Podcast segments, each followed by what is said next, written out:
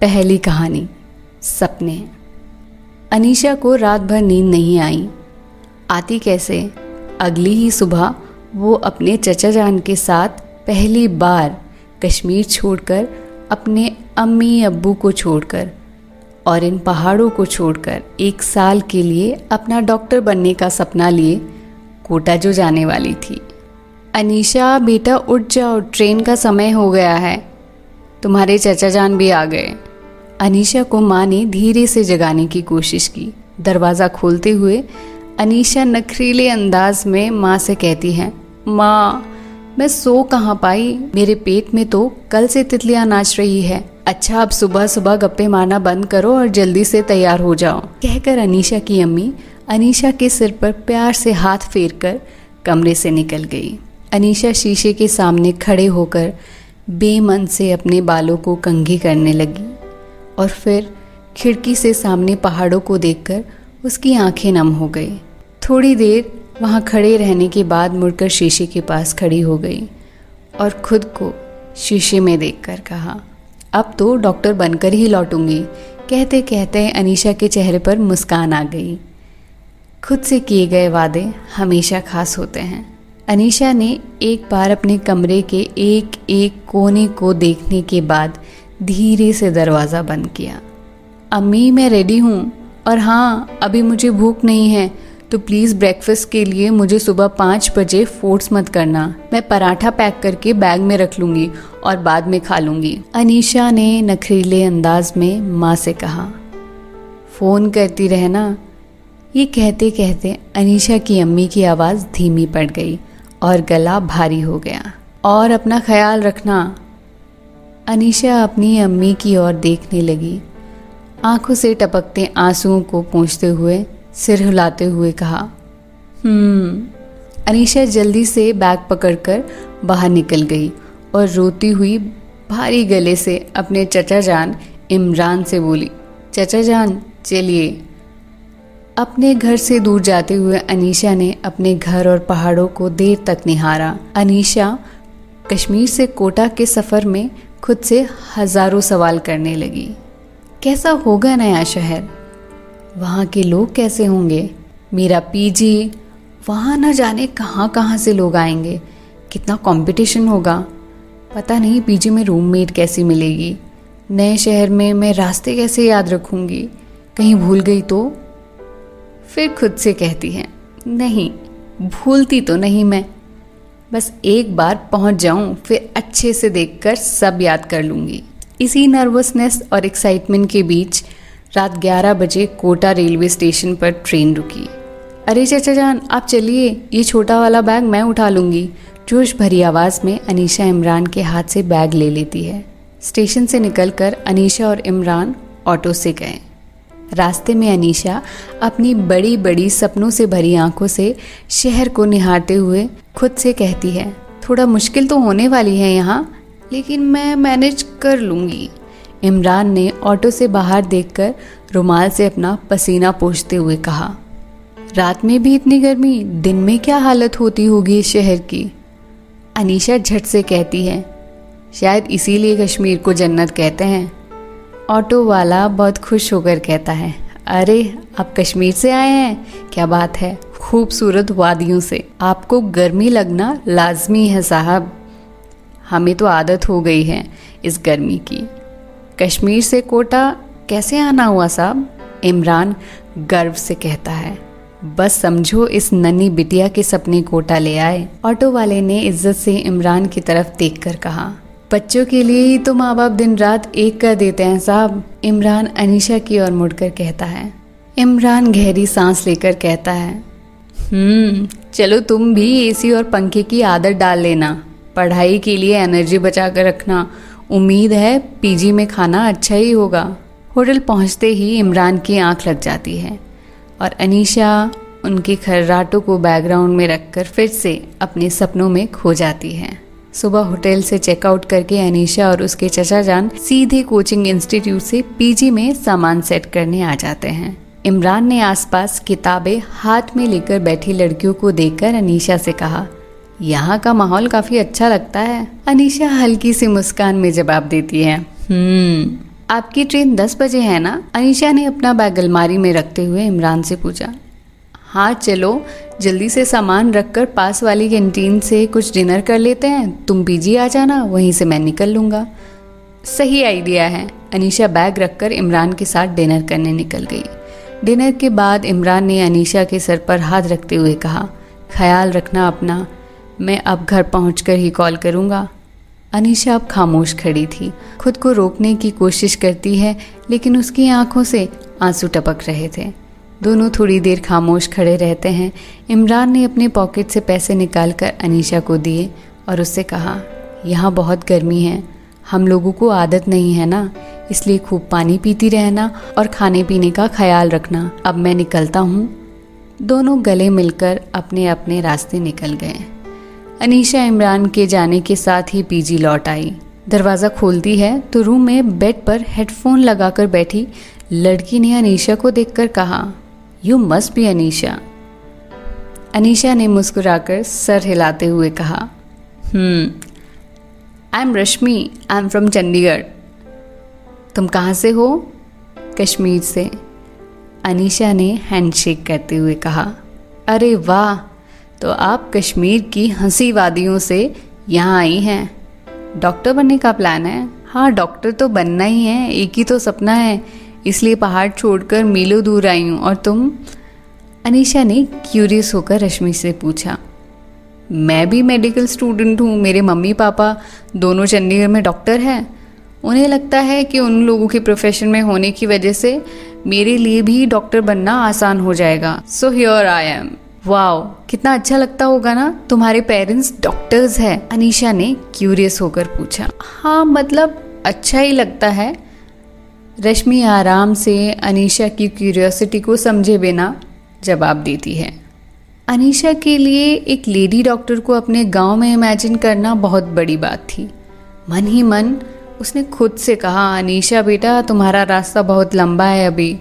और रश्मि को स्माइल देकर अपना सामान सेट करने लग गई। इतने में रश्मि ने उससे कानों में हेडफोन्स लगाते हुए कहा, मैं थोड़ा देर से सोती हूँ और मुझे लाइट्स ऑन चाहिए होती है तो प्लीज़ मैनेज कर लेना हाँ? अनीशा ने सिर हिलाते हुए रश्मि को स्माइल दी। शुरू शुरू में अनीशा को एडजस्ट करने में दिक्कत आई, लेकिन फिर उसने सुबह जल्दी उठना शुरू कर दिया और अपना टाइम टेबल सेट कर दिया। अब अनीशा ने कोचिंग इंस्टीट्यूट जाने आने और आसपास के रास्ते रट लिए थे। धीरे धीरे अम्मी अब्बू से 10 मिनट होने वाली बात दो मिनट में होने लगी थी, क्योंकि पूरा ध्यान टाइम टेबल को फॉलो करने और अपने सपने के और करीब जाने में था। अनीशा और रश्मि अलग अलग इंस्टीट्यूट में कोचिंग के लिए जाते थे, लेकिन घर आकर चाय की चुस्की लेते गैलरी में पूरे दिन क्या क्या नया सीखा, कोचिंग सेंटर में बच्चे कैसे हैं, ये सब डिस्कस करते हैं।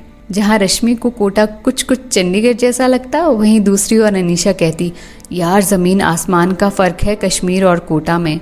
दोनों इस नए शहर के दोस्त बन गए थे, और दोनों ने इस शहर से भी दोस्ती कर ली थी। अनीशा हमेशा फ़ोन पर माँ से कहती, माँ, ऐसा लगता है मैं एक अलग दुनिया में आ गई हूँ। यहाँ मुझे सड़क पर, ऑटो में, बस स्टॉप पर, हर जगह अपने सपनों के पीछे भागती, अपने जैसी हज़ारों लड़कियाँ दिखती है। ऐसा कश्मीर में कब होगा माँ? और माँ हर बार एक ही जवाब देती, अब ये सब तेरे डॉक्टर बनने के बाद ही होगा। इस बात पर दोनों खिलखिलाकर हँसते। एक संडे की दोपहर को अनीशा और रश्मि गैलरी में बैठकर चाय की चुस्कियाँ ले रही थी। रश्मि अनीशा से पूछती है, घर में किस चीज़ की सबसे ज़्यादा याद आती है?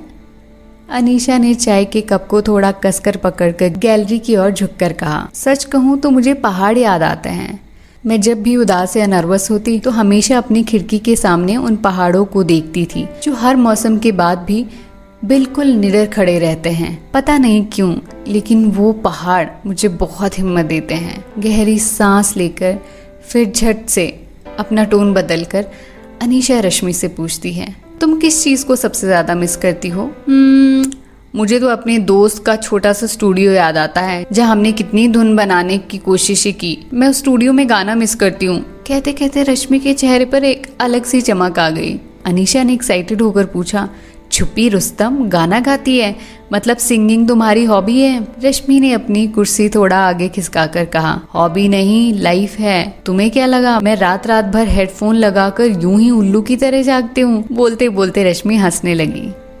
अनिशा ने थोड़ा कंफ्यूज होकर पूछा तो मतलब तुमने संगीत सीखा है?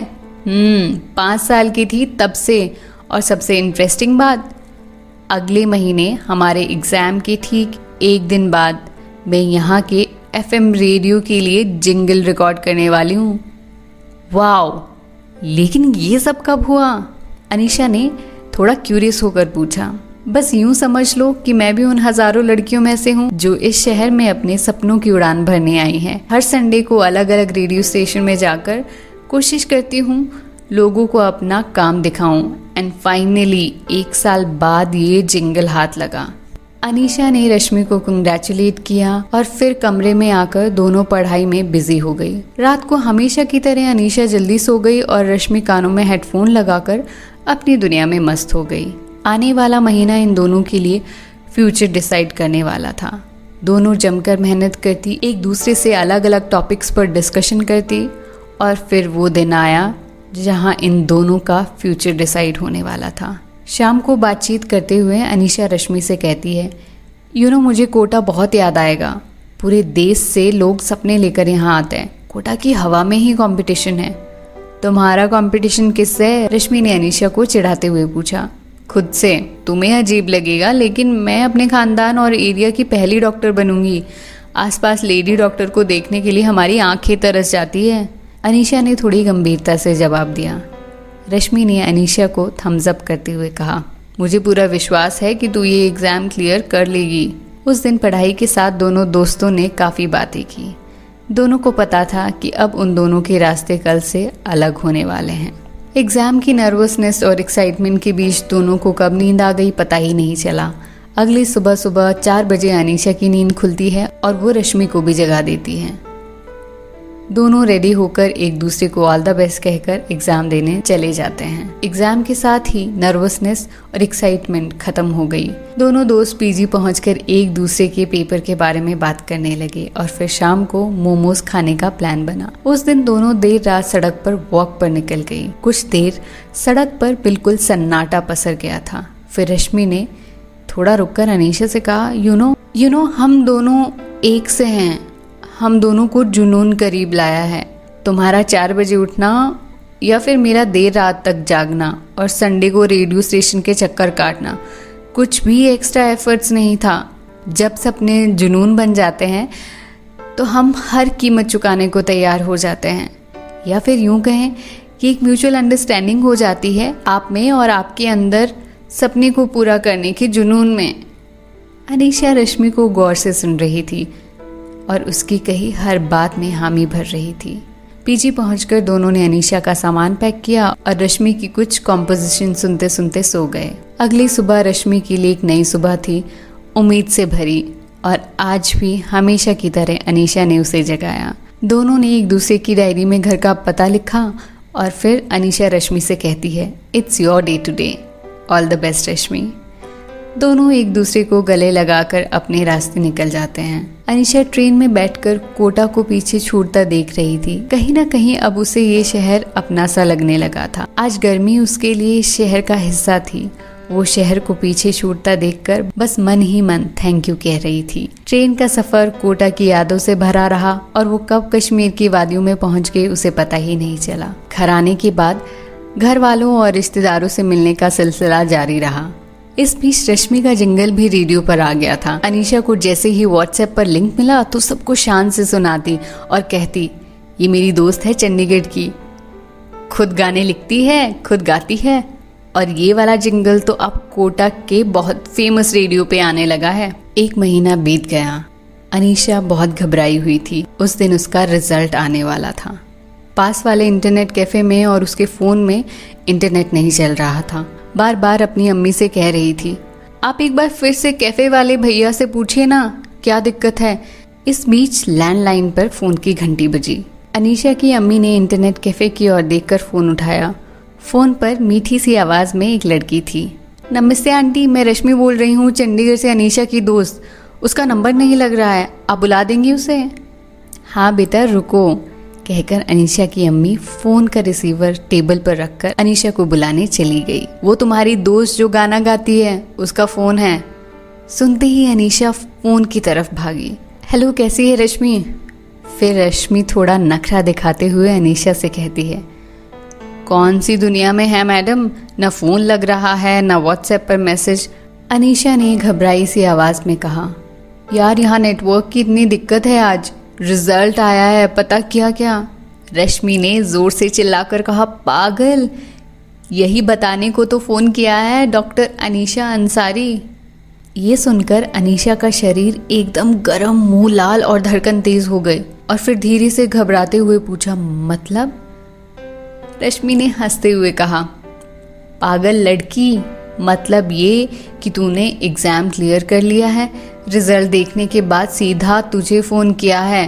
तो अब तो तू बन गई अपने खानदान की पहली डॉक्टर अनीशा ये सब सुनने के बाद एकदम चुप हो गई। फिर अचानक से रश्मि से पूछा, तेरा रिज़ल्ट कैसा रहा? रश्मि झट से बोली, नहीं हुआ यार नहीं हुआ यार, वैसे मुझे पता था। और खुशी इस बात की है कि अब मेरे पेरेंट्स मेरे म्यूज़िक करियर को सीरियसली लेने लगे हैं। ये तो बहुत अच्छी बात है यार। अब क्या प्लान है आगे? अनीशा ने रश्मि से उत्सुकता से पूछा। अब प्लान है झोला उठाकर मुंबई जाकर स्ट्रगल करने का। उससे पहले तेरे कश्मीर की वादियों में एक म्यूज़िक वीडियो रिकॉर्ड करने आ सकती हूँ। घर वालों से भी पैसे नहीं लूँगी तो रहने के लिए जगह दे देना। ये कहकर रश्मि ने अनीशा को चंडीगढ़ घूमने के लिए इनविटेशन दिया और अनीशा से कहती है, चल, तेरा तो जश्न मनाने का दिन है। सबको गुड न्यूज़ दे दे। मिलते हैं जल्दी। मैं तेरा वेट करूँगी। जल्दी आना रश्मि। मिलने के वादे के साथ दोनों ने फ़ोन रख दिया। अनीशा की अम्मी पास खड़े सब सुन लेती है। उनकी आँखों में आँसू थे। अनीशा अम्मी को ज़ोर से गले लगाती है। अब आसपास सभी अनीशा और उसके अम्मी, अब्बू के हौसले और मेहनत की बातें करने लगे थे। सारे शोरगुल को पीछे छोड़कर अनीशा अपने कमरे से खिड़की के सामने खड़े पहाड़ों को निहार रही थी। यही वो जगह थी जहाँ खड़े होकर ठीक एक साल पहले, कोटा जाने से पहले उसने खुद से वादा किया था कि वो डॉक्टर बनकर रहेगी।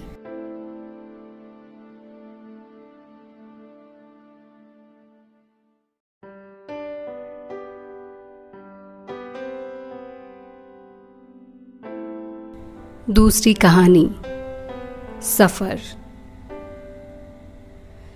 स्कूल की छुट्टियाँ शुरू हो गई थी, जहाँ एक और, सभी बच्चों ने घूमने और शैतानियों की लिस्ट बनाई थी। वहीं दूसरी ओर विवेक अपने ग्यारहवीं कक्षा की किताबों की लिस्ट बनाने में बिज़ी था।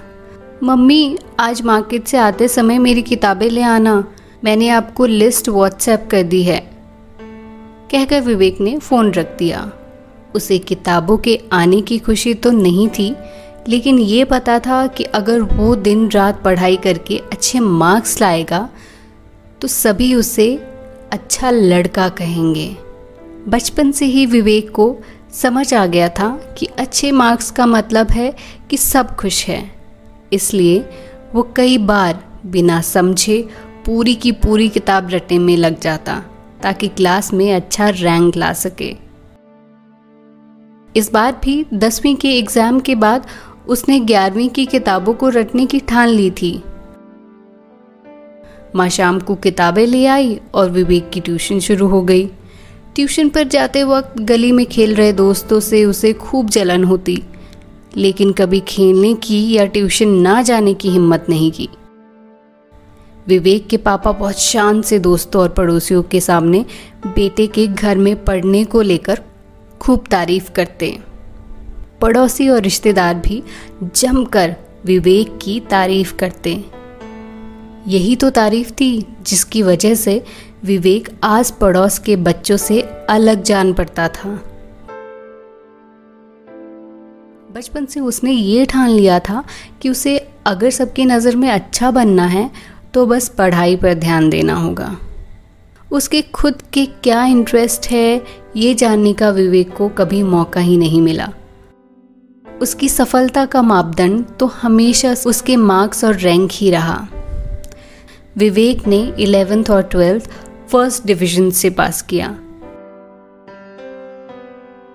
अब अगला टारगेट विवेक के लिए इंजीनियरिंग कॉलेज में एडमिशन था। एडमिशन तो हुआ, लेकिन प्राइवेट कॉलेज में। इंजीनियरिंग कॉलेज का माहौल थोड़ा ठीक नहीं होता है। तो संभल कर रहना और पढ़ाई पर ध्यान देना। जाने से पहले विवेक के पापा ने बस एक ही नसीहत दी थी। विवेक ने सिर हिलाते हुए हामी भरी और फिर उसके इंजीनियरिंग कॉलेज का सफ़र शुरू हो गया। इंजीनियरिंग कॉलेज का माहौल विवेक के लिए थोड़ा अलग था। या यूँ कहें कि ये उसके लिए दूसरी दुनिया थी। उसके अभी तक के सफ़र से बिल्कुल अलग। लड़के गिटार पकड़े हुए गाना गा रहे थे। कोई हाथों में मोटी नॉवेल्स लेके बैठा था। क्रिकेट, बैट और कोई फुटबॉल उठाए। विवेक सभी की तरफ़ एक शक भरी नज़र से देख रहा था और मन ही मन खुद से कह रहा था, ये अच्छे लड़के नहीं हैं शायद। पापा इसी माहौल की बात कर रहे होंगे। हॉस्टल में विवेक को रूम शेयर करना पड़ा, वरुण के साथ। वरुण और विवेक एक ही शहर के थे, लेकिन अलग अलग स्कूल में पढ़ाई हुई थी। इसलिए दोनों एक दूसरे को नहीं जानते थे। कॉलेज में सब ठीक ही चल रहा था। तभी एक दिन विवेक की तबीयत थोड़ी खराब हो गई। तो वरुण ने उसे रूम पर रेस्ट करने की सलाह दी। ये ले, इसे पढ़ लेना अच्छा टाइम पास हो जाएगा, कहकर वरुण किताब विवेक को पकड़ाकर कॉलेज निकल गया। विवेक ने पहली बार सिलेबस के अलावा अपने हाथ में कोई किताब पकड़ी थी। किताब पढ़ते पढ़ते कब सुबह से शाम हो गई, विवेक को पता ही नहीं चला। वरुण के कॉलेज से लौट आने पर दरवाजे पर जब नॉक हुआ तो विवेक अपने बिस्तर से उठा। कैसी लगी किताब? वरुण ने गर्व से पूछा। भला पूछे भी क्यों ना? ये किताब उसके पापा ने जो लिखी थी। यकीन नहीं मानोगे, लेकिन बस आखिरी पाँच पेज बचे हैं। मैं दिन भर बिस्तर से नहीं उठा। क्या मज़ेदार किताब है। विवेक ने किताब हाथ में उठाकर कहा। अभी तक विवेक का किताबों से रिश्ता बहुत अलग था। उसने कभी बेवजह कोई किताब नहीं पढ़ी थी। धीरे धीरे उसे शब्दों से प्यार होने लगा था। कॉलेज में अपने आसपास हर जगह मानो विवेक को कहानियाँ और उनके किरदार नज़र आते। दिन भर जो भी होता, वो उसे हॉस्टल आकर लिखना चाहता। क्लास की बजाय अब विवेक लाइब्रेरी में मिलता। घंटों वहाँ बैठकर किताबें पढ़ता और लिखने की भी कोशिश करता। जब विवेक ने कॉलेज मैगजीन के लिए पहला आर्टिकल भेजा था तो सभी को बहुत पसंद आया। ये क्लास में मार्क्स के अलावा बिना रटे पहली बार कुछ अलग करने की कोशिश थी। पहले सेमेस्टर के मार्क्स उसके मम्मी पापा की उम्मीद से काफ़ी कम थे। वो खुश नहीं थे। लेकिन अब विवेक को अच्छे लड़की की कैटेगरी से कोई मतलब नहीं था। उसे तो लिखना था और अच्छी किताबें पढ़नी थी। इससे पहले कि इंजीनियरिंग की डिग्री पूरी होती, विवेक ने वरुण से उसके पापा से मिलने की इच्छा ज़ाहिर की। वरुण के पापा अगले ही हफ़्ते उससे बड़ी खुशी खुशी मिलने आ गए। आते भी क्यों ना, एक लेखक और एक पाठक का रिश्ता होता ही अज़ीज़ है। वरुण के पापा ने खुलकर अपने लिखने के प्रोसेस और जॉब छोड़ने के बाद हर स्ट्रगल के बारे में विवेक से खुल के बात की। आपकी किताब it is okay to take unconventional path को पढ़ने के बाद ही किताबें पढ़ने और राइटिंग में मेरा इंटरेस्ट बढ़ा है। विवेक बहुत खुश होकर वरुण के पापा को बताता है। बस हर दिन कुछ ना कुछ लिखते रहो। जल्द ही तुम्हारी किताब मेरे हाथ में होगी। वरुण के पापा विवेक को शुभकामनाएँ देकर वहाँ से निकल आए।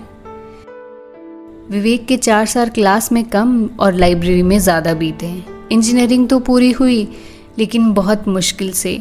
या विवेक के मम्मी पापा के शब्दों में कहें तो कम नंबरों से। इंजीनियरिंग की पढ़ाई पूरी करने के बाद जब विवेक ने घर पर रहना शुरू किया तो पड़ोसियों और रिश्तेदारों ने सवाल शुरू किए। अरे, विवेक आजकल घर पर ही है, जॉब नहीं कर रहा। अब आगे क्या करने का इरादा है? लोगों के इन सवालों का असर सबसे ज़्यादा विवेक के मम्मी पापा पर होता। उन्हें तो अभी तक विवेक के रैंक्स की वाहवाही बटोरने की आदत थी। अचानक विवेक का घर पर बैठकर किताबें पढ़ना और लिखना, वो भी इंजीनियरिंग से रिलेटेड नहीं।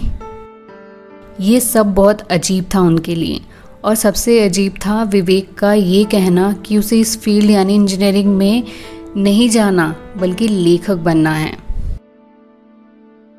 आस पड़ोस के लोगों के पास अविवेक का टॉपिक था।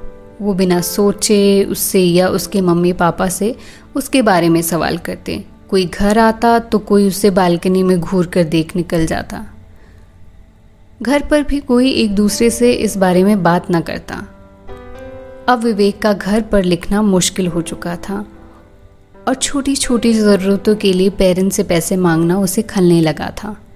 वो भी उन्हीं लोगों की वजह से जिनकी नज़रों में कुछ समय पहले तक वो एक पढ़ाकू और एक अच्छा लड़का था।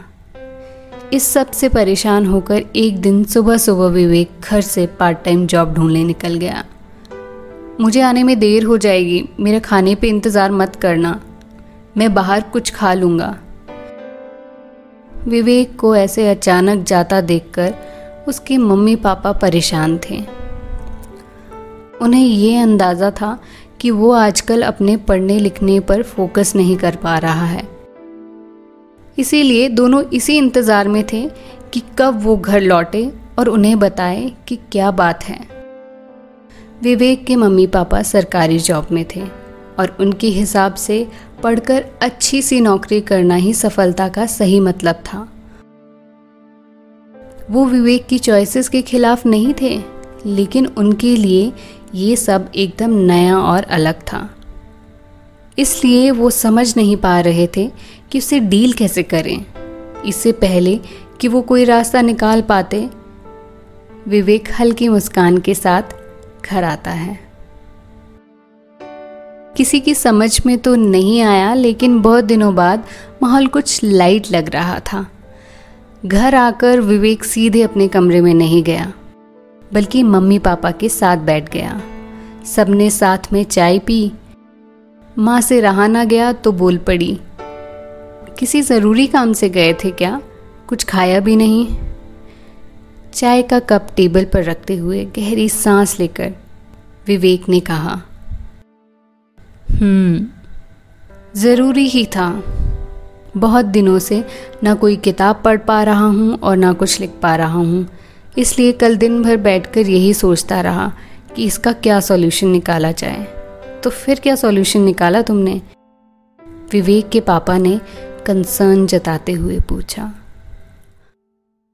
आप लोगों ने कभी मुझे कोई कमी नहीं दी? ना ही मैंने कभी आपका दिल दुखाया। लेकिन ये ऐसा समय है जिससे हम सभी को डील करना नहीं आ रहा था। पापा, मैं शर्मिंदा हूँ कि मैंने आपके पैसे डुबा दिए। मुझे पता ही नहीं था क्या करना है लाइफ में। शायद हॉस्टल नहीं जाता वरुण से ना मिलता, उसके पापा की किताब ना पढ़ता तो कभी नहीं जान पाता कि मुझे किताबों, कहानियों या यूँ कहें शब्दों से प्यार है। लेकिन शायद इंजीनियरिंग के सफ़र पर ना निकलता तो आज लाइफ के बारे में क्लैरिटी होना मुश्किल था। मुझे इस बात से फ़र्क नहीं पड़ता कि पड़ोसी और रिश्तेदारों की नज़रों में मैं अच्छा लड़का या सक्सेसफुल नहीं हूँ। वो मेरे बारे में क्या कहते हैं या मुझे कैसे घूरते हैं? मुझे फ़र्क इस बात से पड़ता है कि मेरी वजह से आप शर्मिंदा ना हों। मैंने भी तो अपने इरादों और प्लान्स के बारे में कभी बात नहीं की। इसीलिए मैं चाहता था सब कुछ शुरू से शुरू करूँ। विवेक के मम्मी पापा गौर से उसकी बात सुन रहे थे। आज मैं पार्ट टाइम जॉब ढूँढने गया था। वरुण के पापा ने दो तीन जगह के नाम बताए थे। वहाँ तो बात बन नहीं पाई, लेकिन लौटते समय मैं एक कैफ़े में बात कराया हूँ। मेरे जैसा एक यंग लड़का उस कैफ़े को चलाता है। जब उसे मेरे लिखने के बारे में पता चला तो उसने मुझे कॉर्नर भी दे दिया, जहाँ मैं जब चाहे जॉब के बाद बैठकर आराम से लिख सकता हूँ। मुझसे यहाँ नहीं हो पा रहा था। और जब हर महीने किताबें खरीदनी ही हैं तो सोच रहा हूँ, खुद के पैसों से खरीदूं। ये तो पता नहीं कितना सफल हो पाऊँगा, लेकिन ये क्लियर है कि मुझे यही करना है लाइफ में। और शायद मेरा असली सफ़र तो अब शुरू होगा। ये कहकर विवेक अपने बैग से सारी कहानियाँ और ऐसे निकाल कर टेबल पर रख देता है, जो कि कॉलेज मैगजीन और कई अखबारों में छपे थे। और मम्मी पापा से बोला, शायद ये हम सभी के लिए अलग है। एक टिपिकल जॉब ना करना, सबके मन में सवाल होंगे, लेकिन जो भी है, यही है। विवेक के मम्मी पापा बस सुन रहे थे और विवेक के पब्लिश हुए काम को देख रहे थे।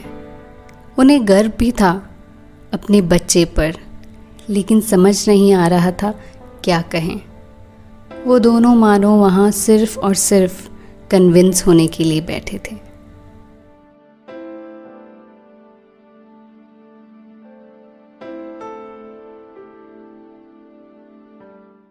पहली कहानी। सपने। अनीशा को रात भर नींद नहीं आई। आती कैसे? अगली ही सुबह वो अपने चचा जान के साथ पहली बार कश्मीर छोड़कर अपने अम्मी अब्बू को छोड़कर और इन पहाड़ों को छोड़कर एक साल के लिए अपना डॉक्टर बनने का सपना लिए कोटा जो जाने वाली थी। अनीशा, बेटा उठ जाओ, ट्रेन का समय हो गया है। तुम्हारे चचा जान भी आ गए। अनीशा को माँ ने धीरे से जगाने की कोशिश की। दरवाज़ा खोलते हुए अनीशा नखरीले अंदाज में माँ से कहती है, माँ, मैं सो कहाँ पाई? मेरे पेट में तो कल से तितलियाँ नाच रही है। अच्छा अब सुबह सुबह गप्पे मारना बंद करो और जल्दी से तैयार हो जाओ। कहकर अनीशा की अम्मी अनीशा के सिर पर प्यार से हाथ फेर कर कमरे से निकल गई। अनीशा शीशे के सामने खड़े होकर बेमन से अपने बालों को कंघी करने लगी। और फिर खिड़की से सामने पहाड़ों को देखकर उसकी आँखें नम हो गई। थोड़ी देर वहाँ खड़े रहने के बाद मुड़कर शीशे के पास खड़ी हो गई और खुद को शीशे में देखकर कहा, अब तो डॉक्टर बनकर ही लौटूँगी। कहते कहते अनीशा के चेहरे पर मुस्कान आ गई। खुद से किए गए वादे हमेशा खास होते हैं। अनीशा ने एक बार अपने कमरे के एक एक कोने को देखने के बाद धीरे से दरवाज़ा बंद किया। अम्मी, मैं रेडी हूँ। और हाँ अभी मुझे भूख नहीं है। तो प्लीज़ ब्रेकफास्ट के लिए मुझे सुबह पाँच बजे फोर्स मत करना। मैं पराठा पैक करके बैग में रख लूँगी और बाद में खा लूँगी। अनीशा ने नखरीले अंदाज में माँ से कहा। फ़ोन करती रहना ये कहते कहते अनीशा की अम्मी की आवाज़ धीमी पड़ गई और गला भारी हो गया। और अपना ख्याल रखना। अनीशा अपनी अम्मी की ओर देखने लगी। आँखों से टपकते आंसुओं को पहुँचते हुए सिर हिलाते हुए कहा हम्म। अनीशा जल्दी से बैग पकड़कर बाहर निकल गई और रोती हुई भारी गले से अपने चचा जान इमरान से बोली चचा जान चलिए। अपने घर से दूर जाते हुए अनीशा ने अपने घर और पहाड़ों को देर तक निहारा। अनीशा कश्मीर से कोटा के सफ़र में खुद से हज़ारों सवाल करने लगी। कैसा होगा नया शहर? वहाँ के लोग कैसे होंगे? मेरा पीजी, वहाँ न जाने कहाँ कहाँ से लोग आएँगे? कितना कंपटीशन होगा? पता नहीं पीजी में रूममेट कैसी मिलेगी। नए शहर में मैं रास्ते कैसे याद रखूँगी? कहीं भूल गई तो? फिर खुद से कहती है, नहीं, भूलती तो नहीं मैं। बस एक बार पहुँच जाऊँ, फिर अच्छे से देखकर सब याद कर लूँगी। इसी नर्वसनेस और एक्साइटमेंट के बीच, रात 11 बजे कोटा रेलवे स्टेशन पर ट्रेन रुकी। अरे चाचा जान, आप चलिए, ये छोटा वाला बैग मैं उठा लूँगी। जोश भरी आवाज़ में अनीशा इमरान के हाथ से बैग ले लेती है। स्टेशन से निकलकर अनीशा और इमरान ऑटो से गए। रास्ते में अनीशा अपनी बड़ी बड़ी सपनों से भरी आँखों से शहर को निहारते हुए खुद से कहती है, थोड़ा मुश्किल तो होने वाली है यहाँ, लेकिन मैं मैनेज कर लूँगी। इमरान ने ऑटो से बाहर देखकर रुमाल से अपना पसीना पोछते हुए कहा, रात में भी इतनी गर्मी, दिन में क्या हालत होती होगी इस शहर की? अनीशा झट से कहती है, शायद इसीलिए कश्मीर को जन्नत कहते हैं। ऑटो वाला बहुत खुश होकर कहता है, अरे, आप कश्मीर से आए हैं? क्या बात है? खूबसूरत वादियों से। आपको गर्मी लगना लाजमी है साहब। हमें तो आदत हो गई है इस गर्मी की। कश्मीर से कोटा कैसे आना हुआ साहब? इमरान गर्व से कहता है, बस समझो इस नन्ही बिटिया के सपने कोटा ले आए। ऑटो वाले ने इज़्ज़त से इमरान की तरफ़ देख कर कहा, बच्चों के लिए ही तो माँ बाप दिन रात एक कर देते हैं साहब। इमरान अनिशा की ओर मुड़कर कहता है। इमरान गहरी सांस लेकर कहता है हम्म चलो तुम भी एसी और पंखे की आदत डाल लेना। पढ़ाई के लिए एनर्जी बचा कर रखना। उम्मीद है पीजी में खाना अच्छा ही होगा। होटल पहुँचते ही इमरान की आँख लग जाती है। और अनीशा उनके खर्राटों को बैकग्राउंड में रखकर फिर से अपने सपनों में खो जाती है। सुबह होटल से चेकआउट करके अनीशा और उसके चचा जान सीधे कोचिंग इंस्टीट्यूट से पीजी में सामान सेट करने आ जाते हैं। इमरान ने आसपास किताबें हाथ में लेकर बैठी लड़कियों को देखकर अनीशा से कहा, यहाँ का माहौल काफ़ी अच्छा लगता है। अनीशा हल्की सी मुस्कान में जवाब देती है हम्म आपकी ट्रेन दस बजे है ना? अनीशा ने अपना बैग अलमारी में रखते हुए इमरान से पूछा हाँ चलो, जल्दी से सामान रखकर पास वाली कैंटीन से कुछ डिनर कर लेते हैं। तुम पीजी आ जाना, वहीं से मैं निकल लूँगा। सही आइडिया है। अनीशा बैग रखकर इमरान के साथ डिनर करने निकल गई। डिनर के बाद इमरान ने अनीशा के सर पर हाथ रखते हुए कहा, ख्याल रखना अपना, मैं अब घर पहुँच ही कॉल करूँगा। अनीशा अब खामोश खड़ी थी। खुद को रोकने की कोशिश करती है, लेकिन उसकी आँखों से आँसू टपक रहे थे। दोनों थोड़ी देर खामोश खड़े रहते हैं। इमरान ने अपने पॉकेट से पैसे निकालकर अनीशा को दिए और उससे कहा, यहाँ बहुत गर्मी है हम लोगों को आदत नहीं है ना, इसलिए खूब पानी पीती रहना और खाने पीने का ख्याल रखना। अब मैं निकलता हूँ। दोनों गले मिलकर अपने अपने रास्ते निकल गए। अनीशा इमरान के जाने के साथ ही पीजी लौट आई। दरवाज़ा खोलती है तो रूम में बेड पर हेडफोन लगाकर बैठी लड़की ने अनीशा को देखकर कहा you must be Anisha. Anisha ने मुस्कुराकर सर हिलाते हुए कहा हम्म I am Rashmi I am from Chandigarh तुम कहाँ से हो? कश्मीर से। अनीशा ने हैंडशेक करते हुए कहा, अरे वाह तो आप कश्मीर की हँसी वादियों से यहाँ आई हैं। डॉक्टर बनने का प्लान है? हाँ डॉक्टर तो बनना ही है, एक ही तो सपना है। इसलिए पहाड़ छोड़कर मीलों दूर आई हूँ, और तुम? अनीशा ने क्यूरियस होकर रश्मि से पूछा मैं भी मेडिकल स्टूडेंट हूँ, मेरे मम्मी पापा दोनों चंडीगढ़ में डॉक्टर हैं। उन्हें लगता है कि उन लोगों के प्रोफेशन में होने की वजह से मेरे लिए भी डॉक्टर बनना आसान हो जाएगा। So here I am wow कितना अच्छा लगता होगा ना? तुम्हारे पेरेंट्स डॉक्टर्स हैं। अनीशा ने क्यूरियस होकर पूछा। हाँ मतलब अच्छा ही लगता है। रश्मि आराम से अनीशा की क्यूरियोसिटी को समझे बिना जवाब देती है। अनीशा के लिए एक लेडी डॉक्टर को अपने गाँव में इमेजिन करना बहुत बड़ी बात थी। मन ही मन उसने खुद से कहा, अनीशा बेटा, तुम्हारा रास्ता बहुत लंबा है अभी। और रश्मि को स्माइल देकर अपना सामान सेट करने लग गई। इतने में रश्मि ने उससे कानों में हेडफोन्स लगाते हुए कहा, मैं थोड़ा देर से सोती हूँ और मुझे लाइट्स ऑन चाहिए होती है तो प्लीज़ मैनेज कर लेना हाँ? अनीशा ने सिर हिलाते हुए रश्मि को स्माइल दी। शुरू शुरू में अनीशा को एडजस्ट करने में दिक्कत आई, लेकिन फिर उसने सुबह जल्दी उठना शुरू कर दिया और अपना टाइम टेबल सेट कर दिया। अब अनीशा ने कोचिंग इंस्टीट्यूट जाने आने और आसपास के रास्ते रट लिए थे। धीरे धीरे अम्मी अब्बू से 10 मिनट होने वाली बात दो मिनट में होने लगी थी, क्योंकि पूरा ध्यान टाइम टेबल को फॉलो करने और अपने सपने के और करीब जाने में था। अनीशा और रश्मि अलग अलग इंस्टीट्यूट में कोचिंग के लिए जाते थे, लेकिन घर आकर चाय की चुस्की लेते हैं। गैलरी में पूरे दिन क्या क्या नया सीखा, कोचिंग सेंटर में बच्चे कैसे हैं, ये सब डिस्कस करते हैं। जहाँ रश्मि को कोटा कुछ कुछ चंडीगढ़ जैसा लगता, वहीं दूसरी ओर अनिशा कहती, यार, ज़मीन आसमान का फ़र्क है कश्मीर और कोटा में। दोनों इस नए शहर के दोस्त बन गए थे और दोनों ने इस शहर से भी दोस्ती कर ली थी। अनीशा हमेशा फ़ोन पर माँ से कहती, माँ, ऐसा लगता है मैं एक अलग दुनिया में आ गई हूँ। यहाँ मुझे सड़क पर, ऑटो में, बस स्टॉप पर, हर जगह अपने सपनों के पीछे भागती, अपने जैसी हज़ारों लड़कियाँ दिखती है। ऐसा कश्मीर में कब होगा माँ? और माँ हर बार एक ही जवाब देती। अब ये सब तेरे डॉक्टर बनने के बाद ही होगा। इस बात पर दोनों खिलखिलाकर हँसते। एक संडे की दोपहर को अनीशा और रश्मि गैलरी में बैठकर चाय की चुस्कियाँ ले रही थी। रश्मि अनीशा से पूछती है, घर में किस चीज़ की सबसे ज़्यादा याद आती है?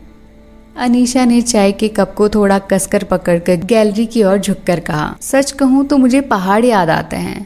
मैं जब भी उदास या नर्वस होती तो हमेशा अपनी खिड़की के सामने उन पहाड़ों को देखती थी, जो हर मौसम के बाद भी बिल्कुल निडर खड़े रहते हैं। पता नहीं क्यों, लेकिन वो पहाड़ मुझे बहुत हिम्मत देते हैं। गहरी सांस लेकर फिर झट से अपना टोन बदलकर अनीशा रश्मि से पूछती है तुम किस चीज़ को सबसे ज़्यादा मिस करती हो? Hmm, मुझे तो अपने दोस्त का छोटा सा स्टूडियो याद आता है जहाँ हमने कितनी धुन बनाने की कोशिश की। मैं उस स्टूडियो में गाना मिस करती हूँ। कहते कहते रश्मि के चेहरे पर एक अलग सी चमक आ गई।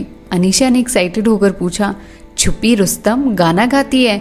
मतलब सिंगिंग तुम्हारी हॉबी है। रश्मि ने अपनी कुर्सी थोड़ा आगे खिसका कर कहा, हॉबी नहीं, लाइफ है। तुम्हें क्या लगा? मैं रात रात भर हेडफोन लगाकर यूँ ही उल्लू की तरह जागती हूँ। बोलते बोलते रश्मि हंसने लगी। अनिशा ने थोड़ा कंफ्यूज होकर पूछा तो मतलब तुमने संगीत सीखा है? हम्म पाँच साल की थी तब से। और सबसे इंटरेस्टिंग बात, अगले महीने हमारे एग्ज़ाम के ठीक एक दिन बाद मैं यहाँ के एफएम रेडियो के लिए जिंगल रिकॉर्ड करने वाली हूँ। वाओ! लेकिन ये सब कब हुआ? अनीशा ने थोड़ा क्यूरियस होकर पूछा। बस यूँ समझ लो कि मैं भी उन हज़ारों लड़कियों में से हूँ जो इस शहर में अपने सपनों की उड़ान भरने आई हैं। हर संडे को अलग अलग रेडियो स्टेशन में जाकर कोशिश करती हूँ लोगों को अपना काम दिखाऊँ। एंड फाइनली एक साल बाद ये जिंगल हाथ लगा।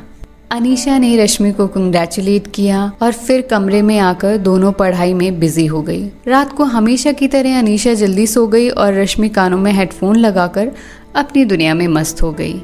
आने वाला महीना इन दोनों के लिए फ्यूचर डिसाइड करने वाला था। दोनों जमकर मेहनत करती, एक दूसरे से अलग अलग टॉपिक्स पर डिस्कशन करती और फिर वो दिन आया जहाँ इन दोनों का फ्यूचर डिसाइड होने वाला था। शाम को बातचीत करते हुए अनीशा रश्मि से कहती है यू नो मुझे कोटा बहुत याद आएगा। पूरे देश से लोग सपने लेकर यहाँ आते हैं। कोटा की हवा में ही कंपटीशन है। तुम्हारा कंपटीशन किससे? रश्मि ने अनीशा को चिढ़ाते हुए पूछा, खुद से। तुम्हें अजीब लगेगा, लेकिन मैं अपने खानदान और एरिया की पहली डॉक्टर बनूँगी। आसपास लेडी डॉक्टर को देखने के लिए हमारी आँखें तरस जाती है। अनिशा ने थोड़ी गंभीरता से जवाब दिया रश्मि ने अनिशा को थम्स अप करते हुए कहा, मुझे पूरा विश्वास है कि तू ये एग्ज़ाम क्लियर कर लेगी। उस दिन पढ़ाई के साथ दोनों दोस्तों ने काफ़ी बातें की। दोनों को पता था कि अब उन दोनों के रास्ते कल से अलग होने वाले हैं।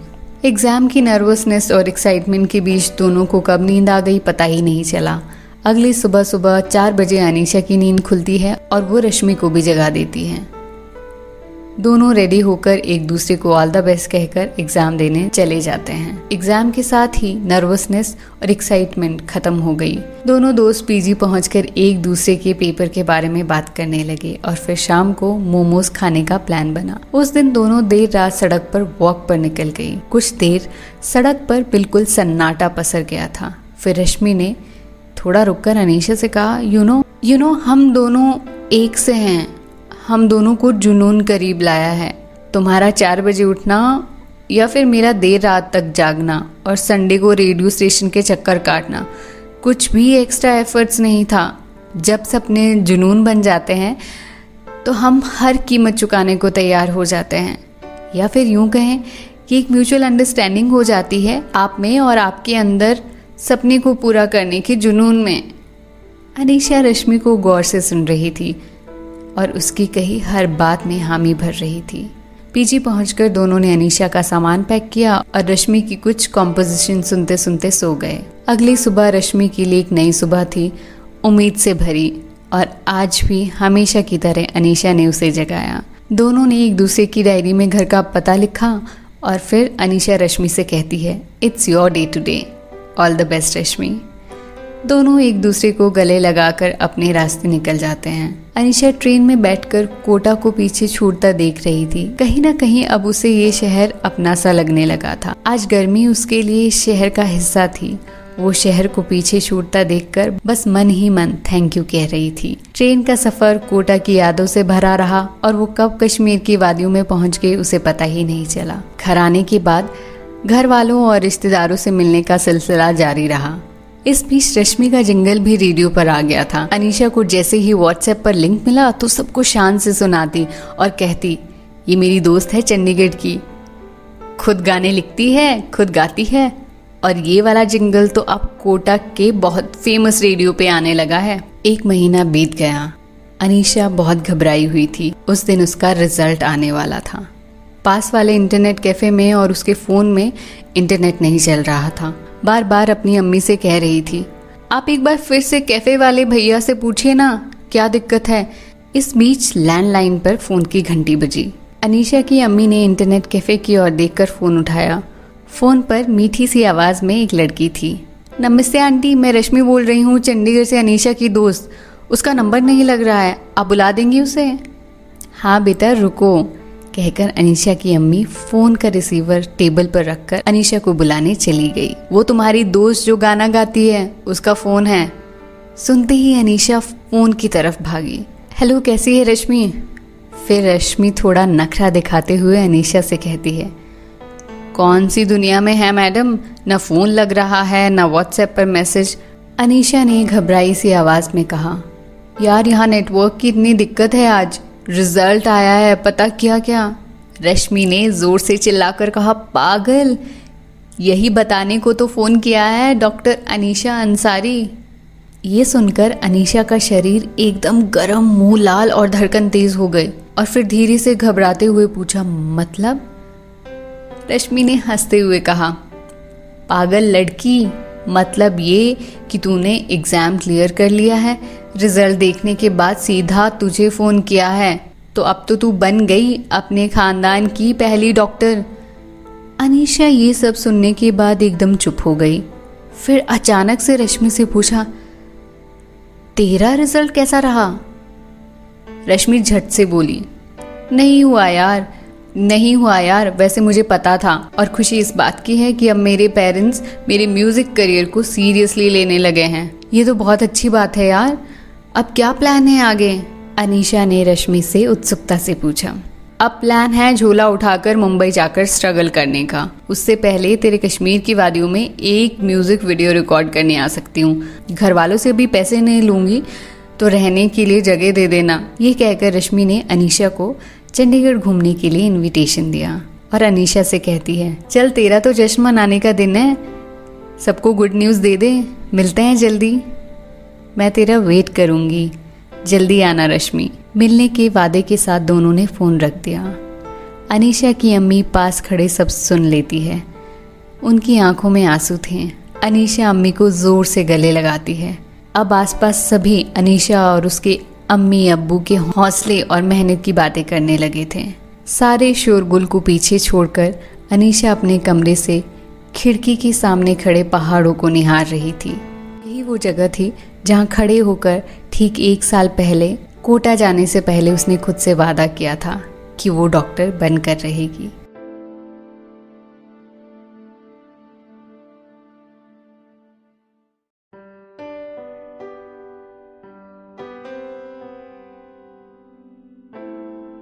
दूसरी कहानी, सफ़र। स्कूल की छुट्टियाँ शुरू हो गई थी, जहाँ एक और, सभी बच्चों ने घूमने और शैतानियों की लिस्ट बनाई थी। वहीं दूसरी ओर विवेक अपने ग्यारहवीं कक्षा की किताबों की लिस्ट बनाने में बिज़ी था। मम्मी, आज मार्केट से आते समय मेरी किताबें ले आना। मैंने आपको लिस्ट व्हाट्सएप कर दी है। कहकर विवेक ने फ़ोन रख दिया। उसे किताबों के आने की खुशी तो नहीं थी, लेकिन ये पता था कि अगर वो दिन रात पढ़ाई करके अच्छे मार्क्स लाएगा तो सभी उसे अच्छा लड़का कहेंगे। बचपन से ही विवेक को समझ आ गया था कि अच्छे मार्क्स का मतलब है कि सब खुश है। इसलिए वो कई बार बिना समझे पूरी की पूरी किताब रटने में लग जाता, ताकि क्लास में अच्छा रैंक ला सके। इस बार भी दसवीं के एग्ज़ाम के बाद उसने ग्यारहवीं की किताबों को रटने की ठान ली थी। माँ शाम को किताबें ले आई और विवेक की ट्यूशन शुरू हो गई। ट्यूशन पर जाते वक्त गली में खेल रहे दोस्तों से उसे खूब जलन होती, लेकिन कभी खेलने की या ट्यूशन ना जाने की हिम्मत नहीं की। विवेक के पापा बहुत शान से दोस्तों और पड़ोसियों के सामने बेटे के घर में पढ़ने को लेकर खूब तारीफ़ करते। पड़ोसी और रिश्तेदार भी जमकर विवेक की तारीफ़ करते। यही तो तारीफ़ थी, जिसकी वजह से विवेक आस पड़ोस के बच्चों से अलग जान पड़ता था। बचपन से उसने ये ठान लिया था कि उसे अगर सबकी नज़र में अच्छा बनना है तो बस पढ़ाई पर ध्यान देना होगा। उसके खुद के क्या इंटरेस्ट है, ये जानने का विवेक को कभी मौका ही नहीं मिला। उसकी सफलता का मापदंड तो हमेशा उसके मार्क्स और रैंक ही रहा। विवेक ने इलेवेंथ और ट्वेल्थ फ़र्स्ट डिवीज़न से पास किया। अब अगला टारगेट विवेक के लिए इंजीनियरिंग कॉलेज में एडमिशन था। एडमिशन तो हुआ, लेकिन प्राइवेट कॉलेज में। इंजीनियरिंग कॉलेज का माहौल थोड़ा ठीक नहीं होता है तो संभल कर रहना और पढ़ाई पर ध्यान देना। जाने से पहले विवेक के पापा ने बस एक ही नसीहत दी थी। विवेक ने सिर हिलाते हुए हामी भरी और फिर उसके इंजीनियरिंग कॉलेज का सफ़र शुरू हो गया। इंजीनियरिंग कॉलेज का माहौल विवेक के लिए थोड़ा अलग था। या यूँ कहें कि ये उसके लिए दूसरी दुनिया थी। उसके अभी तक के सफ़र से बिल्कुल अलग। लड़के गिटार पकड़े हुए गाना गा रहे थे। कोई हाथों में मोटी नॉवेल्स लेके बैठा था। क्रिकेट, बैट और कोई फुटबॉल उठाए।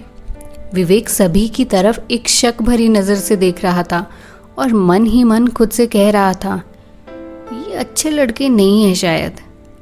पापा इसी माहौल की बात कर रहे होंगे। हॉस्टल में विवेक को रूम शेयर करना पड़ा, वरुण के साथ।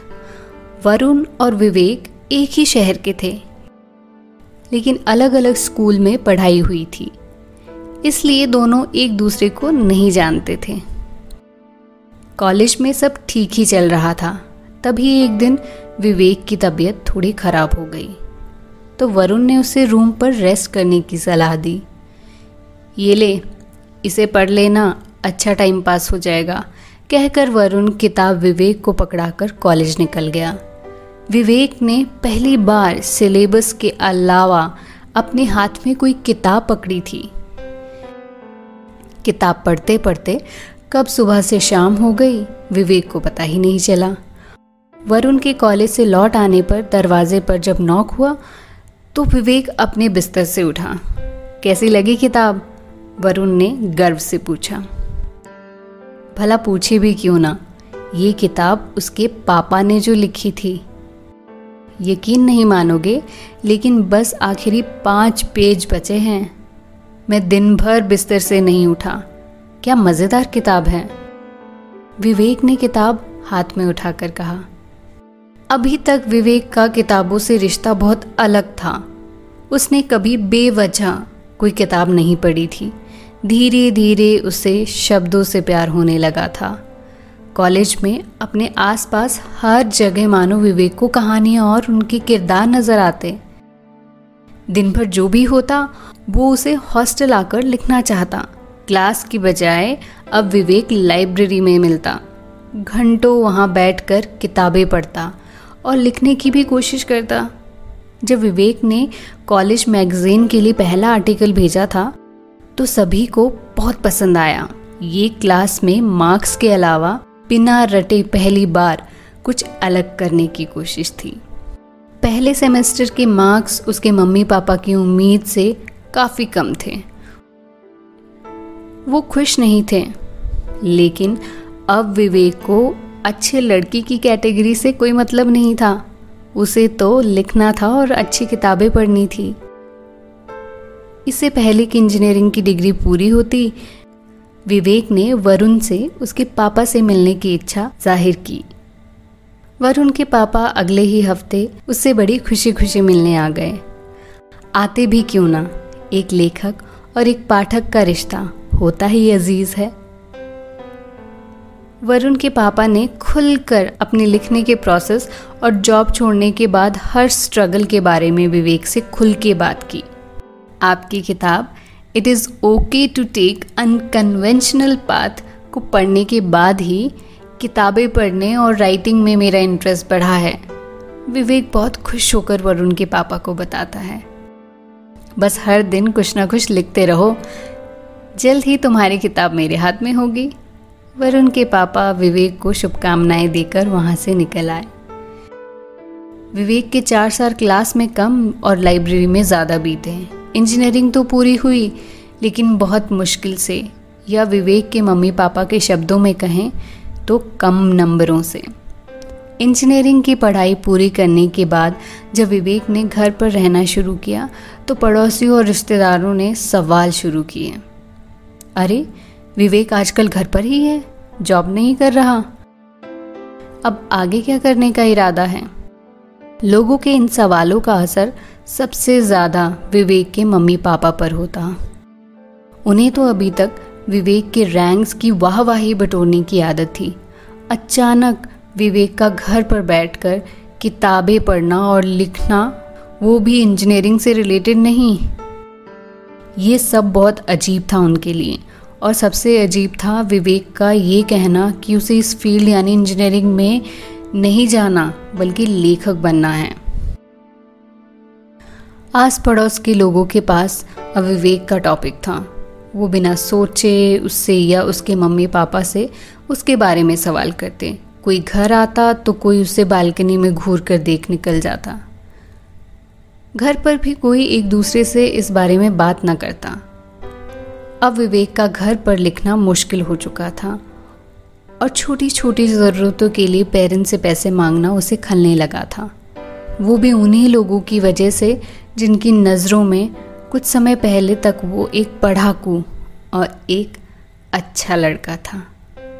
इस सबसे परेशान होकर एक दिन सुबह सुबह विवेक घर से पार्ट टाइम जॉब ढूँढने निकल गया। मुझे आने में देर हो जाएगी, मेरे खाने पे इंतज़ार मत करना। मैं बाहर कुछ खा लूँगा। विवेक को ऐसे अचानक जाता देखकर उसके मम्मी पापा परेशान थे। उन्हें ये अंदाज़ा था कि वो आजकल अपने पढ़ने लिखने पर फोकस नहीं कर पा रहा है। इसीलिए दोनों इसी इंतज़ार में थे कि कब वो घर लौटे और उन्हें बताए कि क्या बात है।